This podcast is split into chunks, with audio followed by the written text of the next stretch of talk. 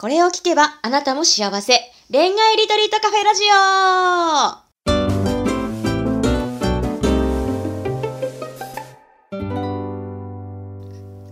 こんばんは、ラジオパーソナリティのペクです。この番組は毎回アラサー女子の様々な恋のお悩みを一瞬で解決する魔法のラジオです。それでは、オールアバウト恋愛ガイドの久野浩二さん、ライフビジョンメッセンジャーのマリさん、本日もよろしくお願いします。はい、よろしくお願いします。お願いします。まあ今日はですね、ちょっとお悩みというよりかは、若干、ね、ちょっとんって思うかもしれないんですが、ズバリ不倫について ちょっと伺おうと思うんですけど、どうですかね、不倫、ズバリ不倫についてって言われて、なんか思い当たることとか、まあ結構こういう相談だとか、なんかあります？久野さん。うーん。あ、でも僕うんはあの、実際セミナーとかうんカウンセリングやってる時は、不倫はめちゃくちゃ多いですよ。うわ、やっぱそうなんですね。うん。全然全然、あの、びっくりするぐらい、うんえっとね、いや、えーしてる人多いですよね。うん。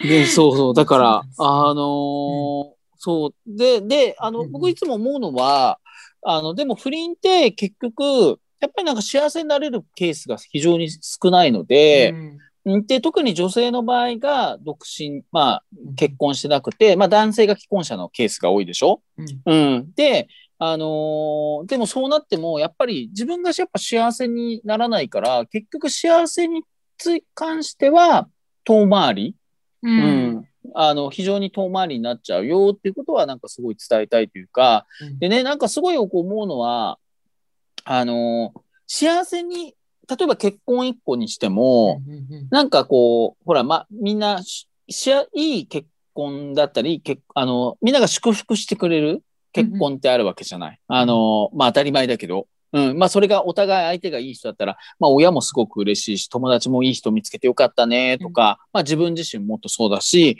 まあそういう形なんだけど、でも不倫みたいのってよくよく考えてみると、例えばね、これも、じゃあ例えば映画だとしたらさ、登場してくる人物が全員幸せにならないじゃん。うんうん。だから、結局、なんか、当事者同士もバレて何か、ね、修羅場になるって、奥さんは当然、うんと、ふね、不幸になる。で、自分の親とか、兄弟とかも、なんか、揉めたりして、まあ、それが離婚になっちゃったりしたら、ね、なんかみんな、みんな登場人物、そこの周りの人含めて、みんなを不幸せにする形なのね。だから、それ、それをやってる形って、どう考えてもう、ん幸せになれないんだよね。うん周りから、周りを幸せにしないというか、周りからし、あの、幸せにしてもらえないというか、うんうん、だから、うん、なんかすごい遠回りになっちゃうから、あの、やっぱり、うん、や、やめた方がいいですよ。特にあの、独身の女性は。もうなんか、あまり意味ないというか。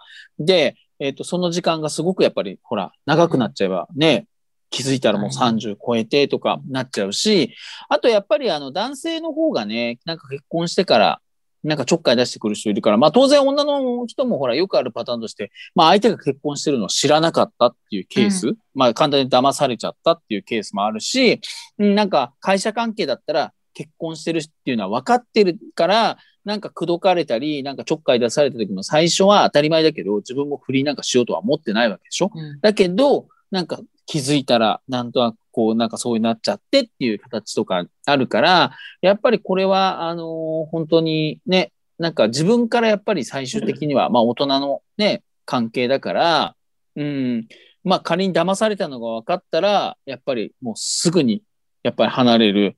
ね、職場関係とかで、なんか好きになっちゃったっていうんだったら、もう本当にやっぱり、うん、そうならないようにもう自分をきちんと戒めないと、うん。もっともっとなんか深みにはまってっちゃうから、うん、もうそこはやっぱり強い態度で自分と向き合ってほしいなと思うんですね。はい、えーでもこう戒めるとか律するって言っても、うん。多分それって愛情が生じてる状態だと難しいと思うんですけど抜け出したい人はどうやって抜け出すもんなんですかね？うん。抜け出したからやっぱりこれって、だから最終的には何なんだろう。もうそれを選択してしまった時に、やっぱり幸せにならない結末を自分で経験するっていうのが今回のテーマだったかもしれないしね。その人のね。お互いかもしれないけど。ううん。うん。だから、本来だったら、だからその分かった時点で、まあまあ、まずだから、最初から知ってんだったらやっぱ近づいちゃダメというか、向こうが来てもね。うん。うん。だけど、やっぱりね、当たり前だけど、ね、男女のこうあれだから、れやっぱ分かっててもやっぱりね、なっちゃうケースっていうのはあると思うけど、でもそれはやっぱりそれを選択してしまったゆえの結末っていうのは多分、うんうん、やっぱり自分で生産しなきゃいけなかったりするんじゃないかな。うん。うん、なるほど。ね、まあ、いわゆうんる、あの、マリさんとかのあれでいくとね、100%自分原因説ね。例えば。まあ、まあ、そういう部分。いやいやいや、あの、マリうんなんだっけん話しましたよね、マリアさん。うん。そうね。うん。だからやっぱり全部原因、自分、原因と結果の法則っていうのはやっぱ自分が生み出してるっていうことだよね。うんうんうんうん。どうでしょう、マリさん。うん、マリさん、気に気になる。うん。なんか私はね、うんあの、例えば点で20とか30代ぐらいで、じゃあ不倫とかしてましたっていう人が、今、私よりも年齢が上になって、うんあのなってる人たちって、そのその点がずっと線につながってる人たちがもうたくさん知り合いとかでもたくさんっつったらあれか、いるけど、うん。誰一人後悔してない人はいないですね。例えばその、30代前半だったかな。要は、その、お女性の、両方知り合いだけど、女性の方がお子さんが、女の子がいるうん。奥さんから旦那さんを奪ってしまった場合の形、うん。時も、いつあっても本人は幸せそうじゃないんだよ。すごい笑ってるし、その人と結婚できたんだよ。うんできたのにもかかわらず、幸せそうじゃない上に、私がよく聞いてたりするのは、うん美容関連とかいろいろやってる人なんだけど、聞いてたりするのは、大体その、自分も普通の結婚してたら子供産んでたかもしれないなとか、うん結局、誰かを泣かしたりとかね、してるから、その罪悪感、人間って多分良心はあるんだと思うんだよね。だから罪悪感の中で生きることになるんだよね、ずーっと。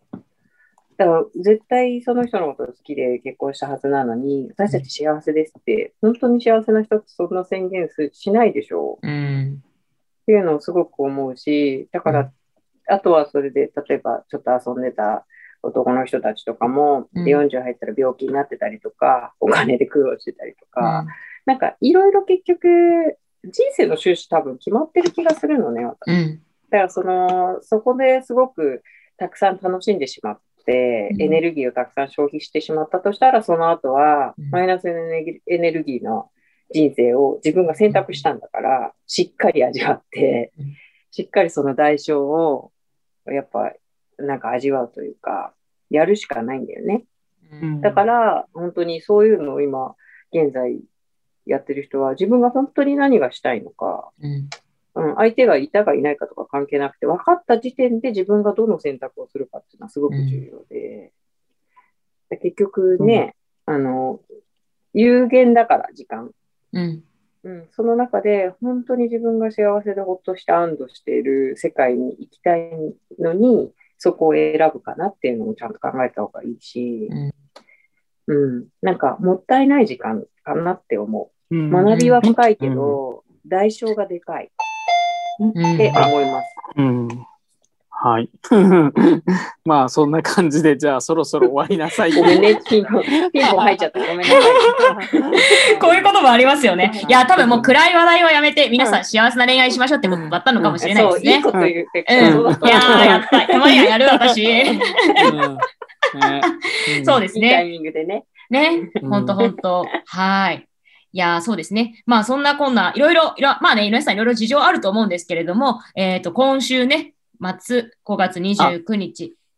あさってね。あさって。そうですはい、ねあさって23時からね。うん、23時から、えっ、とね、リアルなお茶会で恋愛相談できるような会を設けようと思いますので、そちらでぜひ、えっ、とね、いろんなお話聞かせていただ今けると。月、今月もあれですよね。独身限定の。そう、方独身ね独身限限定でいきましょう。はい、独ちょっとこっから、あれだようんうんね。なんか結婚の人とかでき出たらね、すごい嬉しい。嬉しいですね。ちょっとそれを、それをちょっと目指していきたいですねバックアッ。プする。はい。ね夜の11時からなんでね。はい。はい。楽しみにしてます。ぜひぜひお越しください。それでは、はい今日もお聞きいただきましてありがとうございました。はい。あありがとうございます。す。